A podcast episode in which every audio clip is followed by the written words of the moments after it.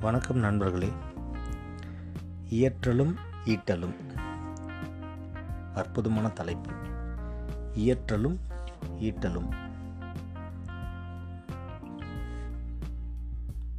பிப்ரவரி மாதம் ஒன்றாந்தேதி இந்த வருஷம் ரெண்டாயிரத்தி இருபத்தி ஒன்று மத்திய அரசு ஆண்டு பட்ஜெட்டை வந்து தாக்கல் செய்கிறாங்க.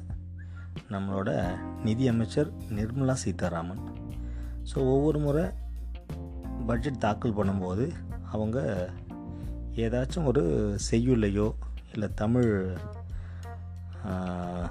திருக்குறளையோ மேற்கோள் காட்டி உதாரணம் சொல்கிறது வந்து வாடிக்கையாக அவங்க வச்சுட்டுருந்தாங்க வச்சுட்டுருக்காங்க ஸோ இந்த வருஷம் twenty twenty one twenty two அந்த பட்ஜெட்டில் என்ன சொன்னாங்கன்னா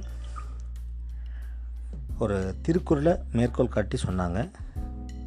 அந்த திருக்குறள் வந்து இயற்றலும் ஈட்டலும் காத்தலும் காத்த வகுத்தலும் வல்லதரசு அப்படின்ற அற்புதமான ஒரு திருக்குறளை மேற்கோள் காட்டினாங்க. ஸோ அதோட பொருள் என்ன அப்படின்னா பணம் அல்லது பொருள் வரும் வழிகளை மென்மேலும் இயற்றலும் வந்த பொருட்களை சேர்த்தலும் சேர்த்த பொருட்களை காத்தலும் காத்தவற்றை வகுத்து அல்லது பகுத்து செலவு செய்தலும் ஒரு வல்லமையான அரசு அப்படின்றது அதோட பொருள். ஸோ இது சென்ட்ரல் கவர்மெண்ட் இதெல்லாம் கரெக்டாக பண்ணுதா அப்படின்ற அரசியல் நோக்கத்தோடு நம்ம உள்ளே போக தேவையில்லை. ஸோ மேலோட்டமாக பார்த்தோன்னா இந்த இந்த நாலு பொருட்களும் ரொம்ப ரொம்ப முக்கியம். இந்த நாலு காரணிகளும் பொருள் ஈட்டுதலில் ரொம்ப ரொம்ப முக்கியம். அதே போல் பிணியின்மை செல்வம் விளைவின்பம் ஏமம் அணியென்ப நாட்டிவ் வைந்து அப்படின்னு ஒரு ஒரு அற்புதமான திருக்குறள். அதையும் மேற்கோள் காட்டினாங்க. பிணியின்மை செல்வம் விளைவின்பம் ஏமம் அணியென்ப நாட்டிவ் வைந்து. இதனோட பொருள் என்னென்னா நோய் இல்லாதிருத்தல் செல்வம் விளைபொருள் ஏமம் அப்படின்ற வளம் இன்ப வாழ்வு நல்ல காவல். இந்த ஐந்தும் ஒரு நாட்டுக்கு ரொம்ப ரொம்ப ரொம்ப முக்கியம் அப்படின்ற மாதிரி மீனிங்கில் இந்த திருக்குறள் அமையுது. இது நாட்டுக்கு மட்டும்தான் முக்கியமா? வீட்டுக்கு அப்படின்னா நாட்டுக்கு எந்த அளவு முக்கியமோ அந்தளவுக்கு வீட்டுக்கும் முக்கியங்க. ஸோ இல்லத்தரசன் அப்படின்னு தான் சொல்கிறாங்க நாட்டுக்கு எப்படி அரசனோ அதே போல் இல்லத்துக்கும் இருக்கிற ஆண்மகன் வந்து அரசன் தான். இவன் கரெக்ட் இவன் சரியான விதத்தில் கையாண்டால் மட்டுமே நாடும் வளரும். ஓகேங்களா? ஸோ இப்போது இந்த இந்த பொருளாதார மேம்பாடு அப்படின்றது பாரம்பரிய முறைகளில் இந்த செய்யுளில் கூறப்பட்ட விஷயங்களை நாம் என்ன பண்ணுவோம்? நவீன பார்வை கொண்டு பார்க்கலாம். ஓகேங்களா? இதை பணக்கார தந்தை ஏழை தந்தை அப்படின்ற புத்தகத்தின் மூலமும் கேஷ் ஃப்ளோ குவாட்ரண்ட் பணம் வரும் நான்கு கட்டங்கள் அப்படின்ற புத்தகத்தின் மூலமும் இந்த ரெண்டு புக்குமே ராபர்ட் கியோசிகி அப்படின்ற எழுத்தாளர் எழுதினது. அவர் ஒரு மாடர்ன் எக்கனாமிஸ்ட் நவீன பொருளாதார நிபுணர்.